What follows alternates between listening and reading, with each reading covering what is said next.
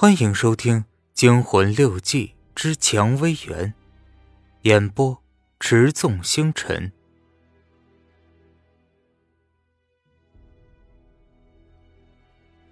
吃过了午饭，表舅又扛着锄头下地去了。二宝在楼下玩着一坨泥巴，不时的斜着眼看看坐在楼下廊里看书的我，大概是怕我会偷偷去那个蔷薇园吧。如果我没有好奇心的话，这会是一个十分平静无聊的一天。我无聊的翻着书，然而我实在无法抑制自己的好奇心。那间埋没在花丛中的小木屋究竟有什么东西？如果没有二宝，我肯定会去跑去看的。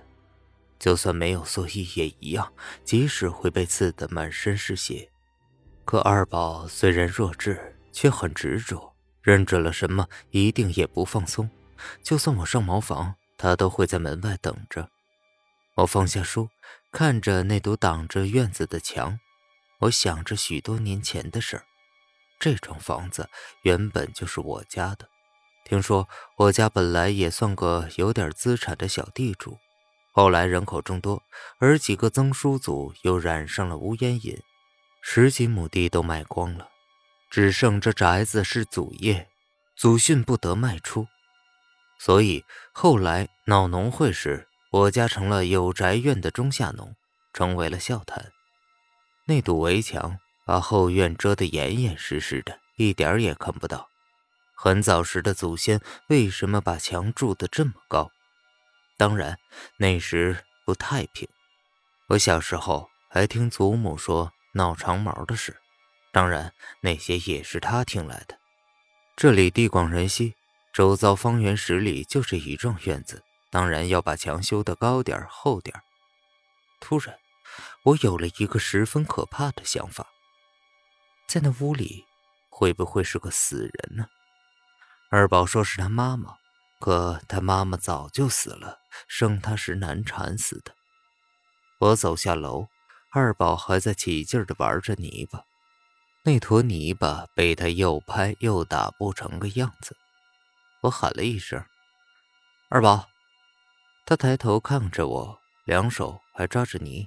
我说道：“二宝，去镇上要多少时间？”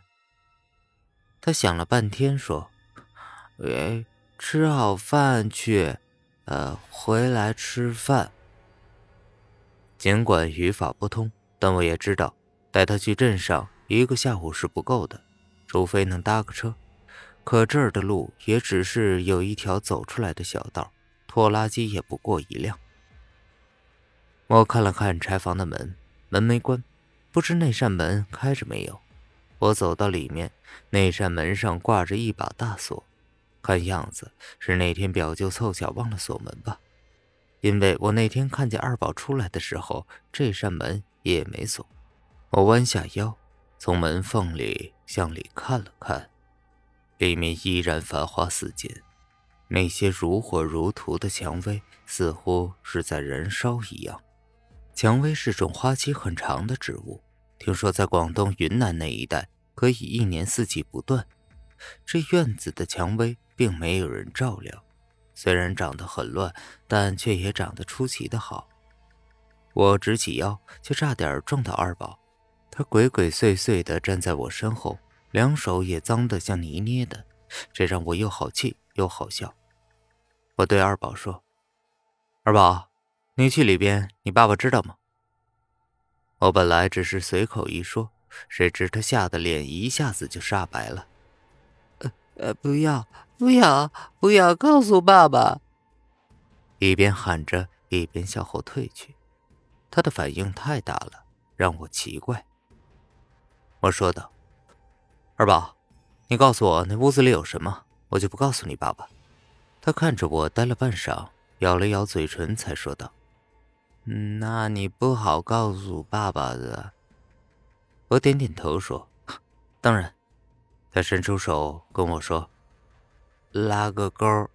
他刚玩过泥巴，一只手肮脏至极，但我的手指勾住他手指时，只觉得他的皮肤光滑细腻，他的面相本来就很美，手型也很好看，只是头发蓬乱，手上也太脏了。这时却看不出他是个弱智，我心中不由得一阵叹息。二宝拉了拉我的手指，大哥断定我不会说了。他说道：“啊，里面有饼，有饼。”我不觉怔了怔，本以为有什么惊天动地的秘密，这时不由大笑起来。二宝显然不明白我为什么要笑，呆呆地看着我。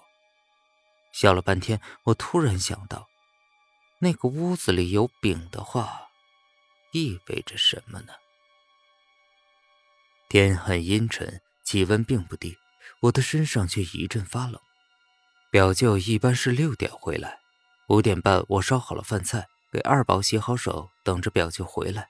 没一会儿，只听得表舅在大门口大声叫着我的名字，说是大宝回家了。本集播讲完毕，感谢您的收听。